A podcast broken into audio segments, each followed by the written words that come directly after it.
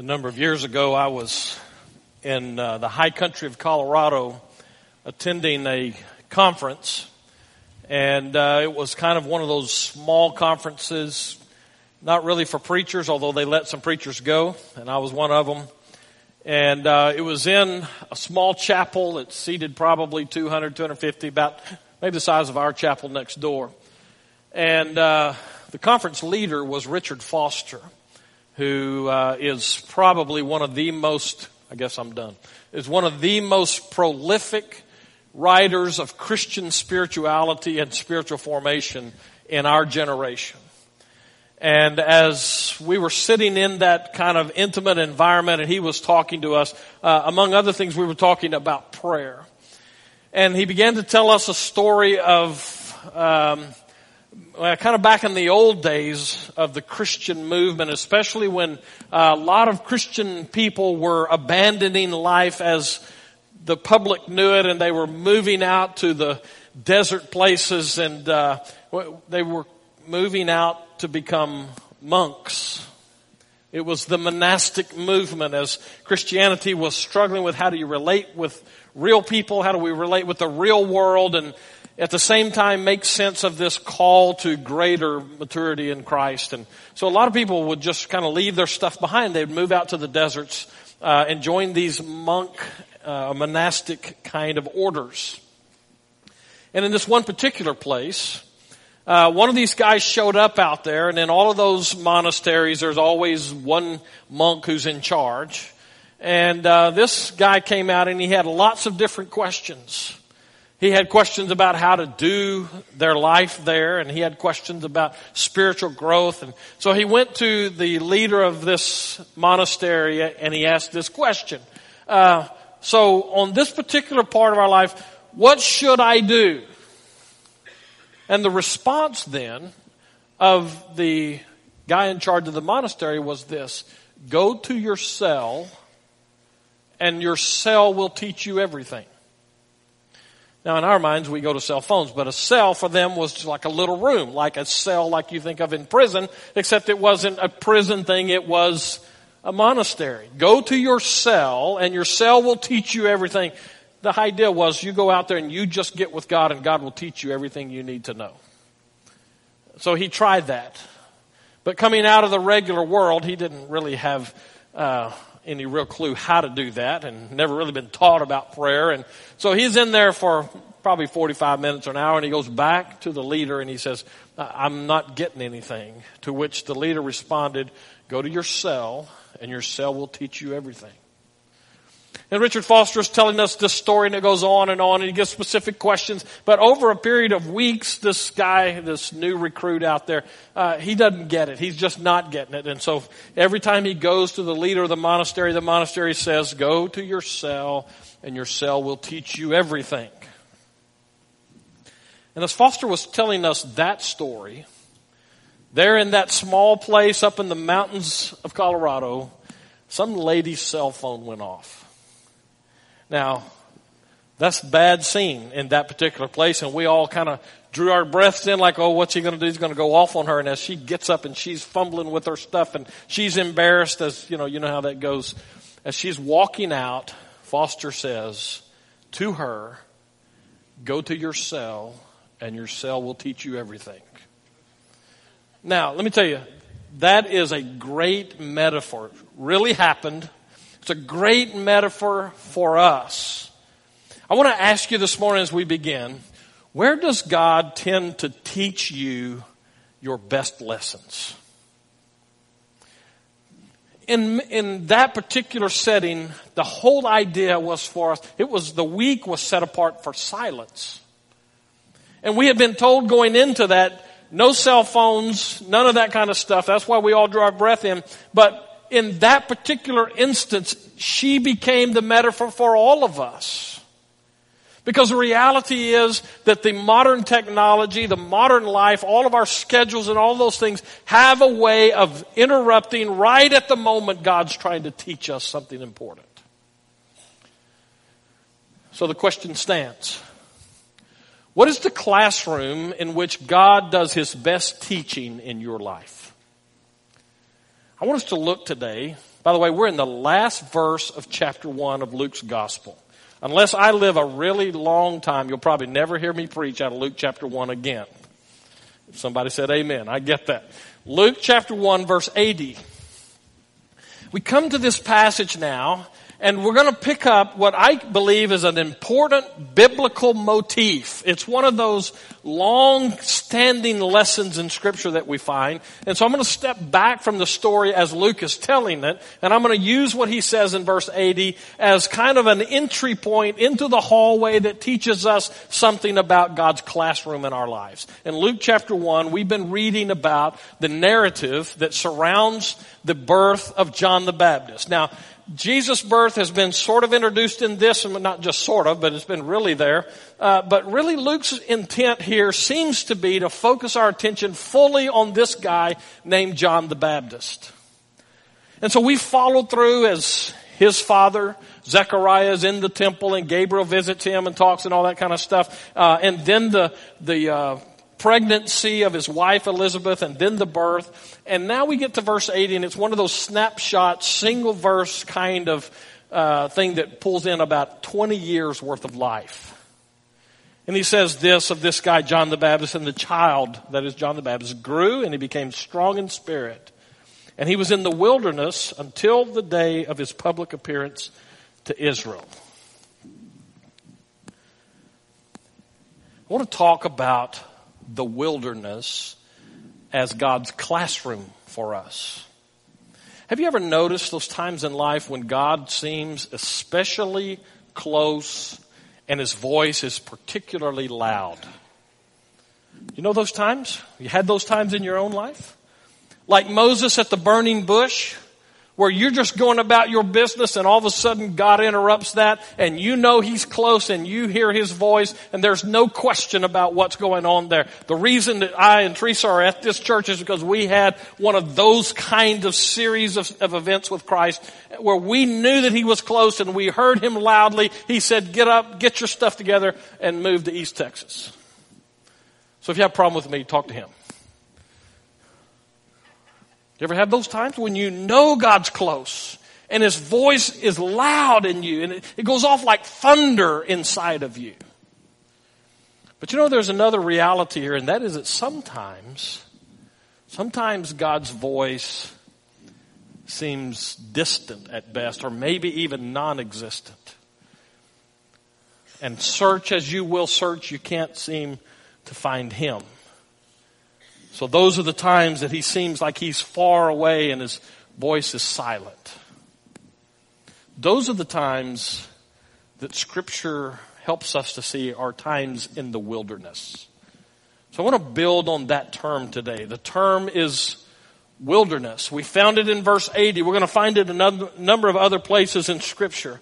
And here's what I want you to get today. God seems to favor wilderness times in our life as one of his chief classrooms to teach us spiritual growth.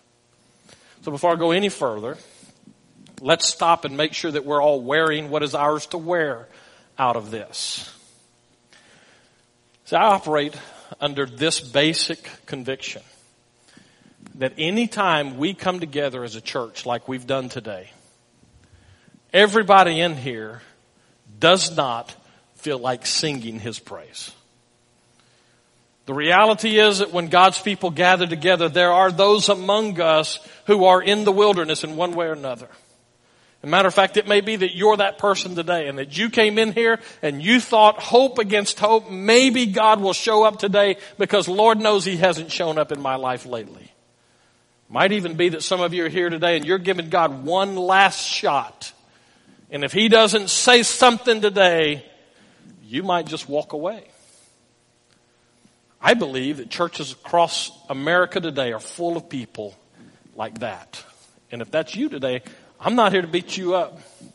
I'm here to tell you, welcome to our world. Because that's true for all of us at some point. We all at some point find ourselves in the wilderness. That's a, mo- a motif that is found all through scripture. I want to kind of walk through a few of those with you, but before we do that, let me, let me get you to see this picture there, there you go. Um, I took this picture, either I or Teresa, one of the two of us. If, if it's a good one, she probably took it. This is actually the wilderness that is referenced here in verse 80. This is what is called the Judean wilderness. It's in the stretch that goes from Jericho, which is down uh, at the north end of the, De- of the Dead Sea, up to Jerusalem, and that is probably, I don't remember, maybe 20 miles. I don't remember exactly how far it is. Not very far. But you go all the way, I mean, you're going from the Dead Sea, which is down the lowest geographical point uh, on the globe, except for uh, in the oceans, up to Jerusalem, and we pass through all of this country, the Judean wilderness. I want you to get a good look at that because several things that we're going to talk about today in the Old Testament and the New is tied in that area. Now, what you're not seeing there are trees. What you're not seeing there are wildlife. The wildest life we saw was a camel. Uh, and it happened to be tied to one of these guys who was a Bedouin, which is the native guys who kind of walk all over and try to eke out a living in this world. This is the Judean wilderness. It's a great picture for us of what the scripture refers to when it talks about going out into the wilderness. And it becomes a metaphor it's real, as you can see there geographically. Life there is tough, as we'll see in just a second. But it also becomes a metaphor for us for our ongoing spiritual growth and development. That is one of God's choicest classrooms for our development spiritually. I like what Craig Barnes says. He's a noted scholar and preacher. He says this relative to the wilderness as we find it in scripture. It is a strange and a threatening place. Nobody wanted to enter the wilderness because it was a severe land where people regularly died. If they had to cross it, they did so as quickly as possible. No security, no reason to think that you would be okay. And it became the biblical metaphor for a hard place where faith grows. Did you catch that? Because that's the message this morning the wilderness times of our lives, when God seems distant, and we take those times and we wear them hardly. It's difficult when we go through those kinds of times. Those are God's choice classrooms where faith grows. Doesn't seem to make sense, does it? Let me give you a couple of biblical examples of that. Okay? So let's do a little audience participation here, biblical trivia, whatever you want to call it, but let's do this together. Let's go all the way back to the book of Genesis. Abraham had a wife. What was her name? Well, it depends on when I'm asking you, right? Because actually her name got changed. Sarai, and it became Sarah. Um, and Abram's name, well, what was his name? It depends on when I'm asking you. Got to play along now. Abram God later changed his name to Abraham. God gave Abram a promise. You remember what it was? I'm going to give you a son. Now, Abram took that information to his wife, Sarah, and she said, You know, really, God doesn't really understand biology like we do. We've heard that recently in these services in Luke's gospel. God really doesn't get the whole biology thing because after all, I'm way too old to have a child. Now sometimes I wonder if she wasn't really saying, I don't want any children at this age. That I understand much better. That's not what she said. She said, it ain't gonna happen. So, Abram, husband of mine, you see this handmaiden of mine. What was her name? Hagar. Hagar, whatever, however you want to say it. Okay. The woman, basically. You see her over there. She's my handmaiden. Why don't you, in our custom, why don't you have a child with her? In other words, Abram, let's do this for God. By the way, that's one of the key things that gets us into the wilderness. Is that tendency we have to help God along. I'm going to come back to some of that in a little bit when I talk about some of my own wilderness stuff. But that's part of our problem. We hear what God has to say and we decide, okay, well, this is really the best way to do that. So that's what happens with them. And so she has a son. What was his name? Ishmael. And lo and behold, you read the passage in Genesis there, almost in the same breath that it says this happened and he's growing up, all of a sudden, Sarai doesn't think that was such a great idea. It was her idea, but it wasn't such a great idea. Guys, keep your elbows to yourselves, okay? Don't make problem for yourself later today. She didn't believe it was such a great idea after all. And so she despises Hagar and her son Ishmael to the point that she puts pressure on Abraham and they then decide to send Hagar and Ishmael where? To the wilderness.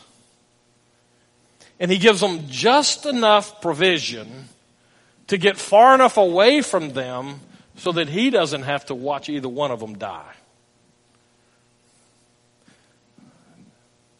I want to come back to that in a few moments, but that's the first time we see this motif of wilderness as it creeps into the biblical story.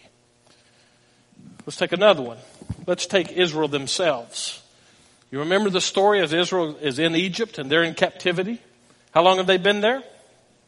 Long time. So they were in captivity and God decides it's time to move them out. And so we had that thing with Moses in the burning bush and Moses goes back and all of the miracles that God gets, that God uses to get them out of Egypt, out of slavery, and they go and they find themselves up against the Red Sea and God parts the Red Sea, right? Y'all with me? I just, are you there? Hello? All right. So he parts the Red Sea. They go across. The waves come back in, or water comes back in, wipes out Pharaoh's army, and Israel is delivered. Right? Where do they find themselves at that point? In the wilderness. For 40 years. You know what we can take from that? Sometimes these wilderness journeys of ours, where God seems distant and his voice doesn't seem to be happening at all, Sometimes we're in that condition for a very long time.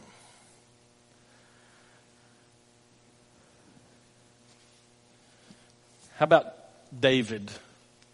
King David, that is. We know the story of David and Goliath. God uses this little boy who's a shepherd to win this military victory, and that happens. And so his fame picks up, and the stock in David rises a little bit more in the political world of Israel, and eventually this boy David becomes king. And the Bible refers to him as the man after God's own heart. Surely this is a guy, if anybody's going to have to go to the desert, it won't be David. Except it is David. Because David had a son, kind of like your son maybe. David had a son, and he wanted to be king.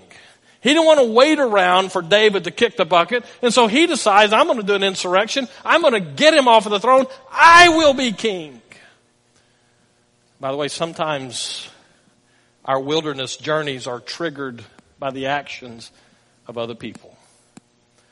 Some of you may be in here today and the reason you're distant from God is because somebody said something, somebody did something, and the reaction in your life is that you decided to stand at arm's length. And so David finds himself out in the southern part of the wilderness. Even worse than this part of the wilderness is what's just south of that. David's on the run in the wilderness. You ever have wilderness times in your life? Times that, whether it's your doing or somebody else's, or maybe even God's, you find yourself wishing for some kind of evidence that God was alive. I've had several of those in my life. Right after I surrendered the ministry, Teresa and I knew that God told us, get after it, go get trained, go off to school. And so we started looking at that. We decided not to do that because after all, we knew better than God did. We're just like a little bit like Sarah ourselves. And we decided that we knew better than God did. And so we set up this nice, elaborate little structure on how we were going to serve God in our own terms. And in doing so, we totally violated what He said to us. And so in that, we stepped right off into the wilderness of our lives. And for a period of time, it was as if God was not even there for us. On the verge of divorce, all kinds of problems in our relationship, all kinds of problems in work. In the midst of that, we reached a point where we realized that we had walked away from God into the wilderness. How about you? How is it with you and God today? Do the pieces of your life betray the choices that you've made? Another time in my life, it wasn't my doing at all. It was somebody else's. And yet I still found myself at a point where I was not only wondering whether I would remain a pastor or a preacher or a minister in that particular time, I was even thinking of giving up the whole Christian life thing. Because of what I said to you earlier, somebody who called on the name of God and wore it around had done damage to the cause. And it pushed me into a room at Baylor University, some kid's dorm room. I was there with a super summer group back when we used to take kids to super summer at Baylor University. And while we were, while I was sitting in that room all by myself all week long, wanting to hear from God, and yet it was as if heaven had closed shop for the week. How is it with you? How long has it been since you heard God's voice loud and clear in your life? Sometimes God's the one that pushes us to the wilderness. Teresa and I were in the middle of a thriving youth ministry at the height of our energy. And God said, It's time for you to move. I said, I don't want to move. He says, It's time for you to move. Well, I'd run from him before. I didn't want to do that again, so he picked us up out of the place we were in and he moved us to the wilderness, literally so. New Mexico is the wilderness. Literally. We lived in a, you ready for this? We lived in a county that was probably the size of Jefferson and Hardin put together. There was one culvert in the whole county. You know what that means? It never rains there. The wilderness, to be sure. Desert, to be sure. Where life ends the hardest three years of our life, ministerially speaking. In a place, working with people, many of whom, especially the key leaders, seem to not care if God even existed or not because we have a plan on how we'll do it. I remember when I discovered that that was the wilderness, spiritually speaking. I was sitting in a staff meeting we were making plans for the Christmas tree that that church had had for 20 plus years. And all of a sudden it was the topic of discussion. And I made that naive youth minister suggestion. Do you think we ought to pray about whether we should do that or not? You know what you don't do in Baptist churches? You don't pray about things that are traditional that we do. Apparently. I learned that there in the wilderness.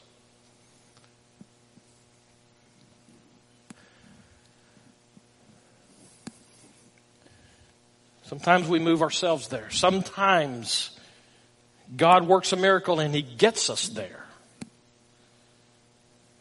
The fact of the matter is, sometimes we find ourselves in the wilderness. And when we get there, here's the question we usually ask Why? Why are the things of my life falling apart? Why can I have a relationship? Why can't he love me? Why can't she do this for me? Why do my kids run off? Why, God? And actually the question may be better stated is, why me? Because I'd much rather it happen to you than to me. Greg Barnes helps us again. God's historic answer for us to the why or the why me question is when we find ourselves in the wilderness and we ask God why, His answer to us is because there's something for you to learn there. That's why. That's the good news of this message and we're just about to turn the corner to get there. I just wanted to make sure first that we all realize that there are desert wilderness times for all of us. And if you're in it today, hang on, there's good news coming. Greg Barnes says this. No one leaves the desert the same person as he or she was when he entered it. You can't spend that kind of intense time with God and not come out a new creation. So if you find yourself there today, here's my suggestion to you. Find a thin place. Now in our health conscious society, I need to explain thin place. This is not a exercise club or a dietary kind of thing. Actually, thin place is a term I need to make sure that I explain for you. Um, but I want to be careful because one of the things I know and I appreciate about us here is that many times I'll give y'all homework and during the week people come back to me and says, okay, I've done the homework. What about this? And, you know, following up on some of the stuff I suggested. So I want you to go and I want you to check out, Google if you will, thin places. But I need to be careful with that because this is a concept that comes, um, well, really out of the Dark Ages, as best we can tell. Comes out of the Dark Ages. They were called the Dark Ages on purpose uh, wasn't a great time intellectually or religiously or other things like that. But during the Dark Ages in Celtic Christianity, that's in Great Britain in that area, uh, as those Christians were trying to make sense of this dynamic between the paganism that they had been around and was still around them and this claim to Christ and the call to spiritual growth and development, during that time, um, they started talking about these thin places the idea behind the term is that as we go through our lives, there is this earth that we have, there is heaven somewhere else out there, and thin places are places where God compresses that down and it's just not very far to God there. Now there's all kinds of theological problems with that, so I don't want you to push it too far. One of the problems theologically with that is that God's not out there. If you're His child, He's in here. Okay, so what I really want you to get is this thin place that I'm talking about is really a matter of your heart, not a location on the globe somewhere. But the reality is when we find ourselves in the wilderness and God seems distant, then we don't look for those thin places. It's as if we just kind of settle into the wilderness and say, well, sooner or later God will come through. In the meantime, I'm going to be miserable. But you see the thin place. If you find those thin places where your heart cries out to God and opens to receive whatever He has to say to you, the desert becomes then your classroom from God. Let me give you an example. Frank Laubach. He was a PhD. He was a missionary. He's famous for a number of things. But one of the things that really endears me to him, by the way, if you want to read some of his stuff, his son compiled some of his journal articles, uh, and I think it's called Letters of a Modern Mystic or something like that. Uh, but he was a God-serving uh, missionary in the Philippines. And God had called him to serve on this particular Philippine island that was inhabited by a tribe of Muslims. And he went into that place not knowing the culture, not knowing the language, if I remember right. And he knew that God called him there, but he found himself there, and he said it was the most miserable of times. People didn't receive what he had to say. He found it difficult to communicate with them. They didn't accept him. But he had a dog. I think that's what drew me to his story in the first place. He had a dog, you know, he could count on his dog. And it says that every day he would get up with that dog and they would climb the hill up behind where he lived. And he got to calling it Signal Hill. And as he sat there in this wilderness time of his life, he began to find a thin place with God. And God began to speak to him. And he began to see, one of the things that God told him was that one of the reasons you're not reaching these people is because you don't love them and they know you don't love them. And so God began to work him over about how he dealt with those people. He began to work him over about how he dealt with God himself. And so he began to say, every hour, I want a connection with God every hour of my life. And that every hour of his life, once an hour became every minute of my life. I want to give God just a little piece of every minute as a way of fulfilling that thing that says pray without ceasing. And his spiritual development took off. And amazingly, as his own personal spiritual development took off in that wilderness place, so did his ministry.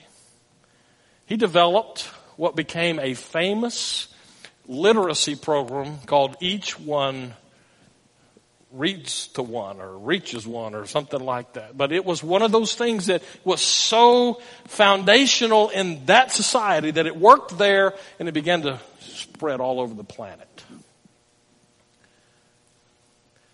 In the wilderness, a thin place where you connect with God and it's his classroom for us. Let me show you where that comes through in Scripture and then I'll be done. Remember Hagar and Ishmael? Remember how that story goes? Abraham gives her enough food and water for them to carry. That's about it. Just like I said, just enough for them to get far enough away from camp where he doesn't have to watch them die. Well, I want you to put yourself in that position, especially those of you who are mothers. Because scripture tells us that she reaches a point that she takes the boy and she sets him off and she goes off a little ways because he's about to die and she's going to go off and so she can be there and see that happen. Can you imagine being in her shoes? Can you imagine the things that go into it that make that sound like a good option? How difficult must life have been for them in the wilderness, those two people, mother and son?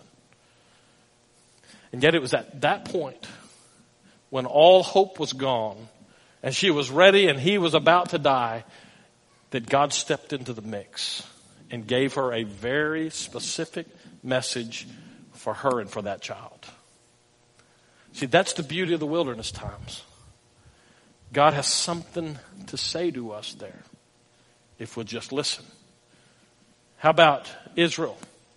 They cross the Red Sea. They find themselves out there in the wilderness. And what do they do? They complain, just like good Baptists. They need stuff to drink. After all, it's the desert. They need stuff to eat. After all, it's the desert. There's nothing out there. It's so bad that they say to Moses, it would have been better if we just go back to Egypt. Hello, you were slaves in Egypt. Yeah, but we didn't need God in Egypt. You know, there's an interesting verse of scripture that it says that as they came out of Egypt, God moved them a certain direction, not the shortcut, but he says he moved them not to the shortcut, but to the long way around because he knew that they were not ready for the fight that was waiting for them. So he pushes them through the wilderness and he teaches them and it's in the wilderness at Mount Sinai where God shows up in a big way for them. The point is, if they hadn't gone that way, if they weren't in the wilderness, they'd have never heard that from God. If they just stayed in Egypt, they didn't need God. They had the Egyptians. That's us. God knows that it's not until we get in those positions where we are at the end of ourselves that's when we're ready to find Him. And so at Mount Sinai, God shows up in a big way. Matter of fact, in such a big way that he starts talking to them and they back up and they say, Moses, make it stop. We, we don't want to hear it. Let him talk to you and you tell us because he's scaring us. He's so real and so big. Some of us are here today. We need that message. We need to know God's real. We need to know He's big enough to take care of the, the situation that's in your life right now. David and Absalom. David finds out in that wilderness area a spring of water, and there's hope there. John the Baptist pushed into the wilderness to prepare for a message that we find in Luke chapter 3 where he stands in the face of the power of his day and he says, you better turn around and repent of your evil deeds. Parents, wouldn't it be great if you could raise a child whose faith was so strong that they had the ability to stand in the face of any power on earth and say, Blessed be the name of the Lord? You don't teach them that in the easy parts of life. Just because you tell them a Bible story is not going to teach them that kind of character and courage. The reality is they're going to have to go to the wilderness too.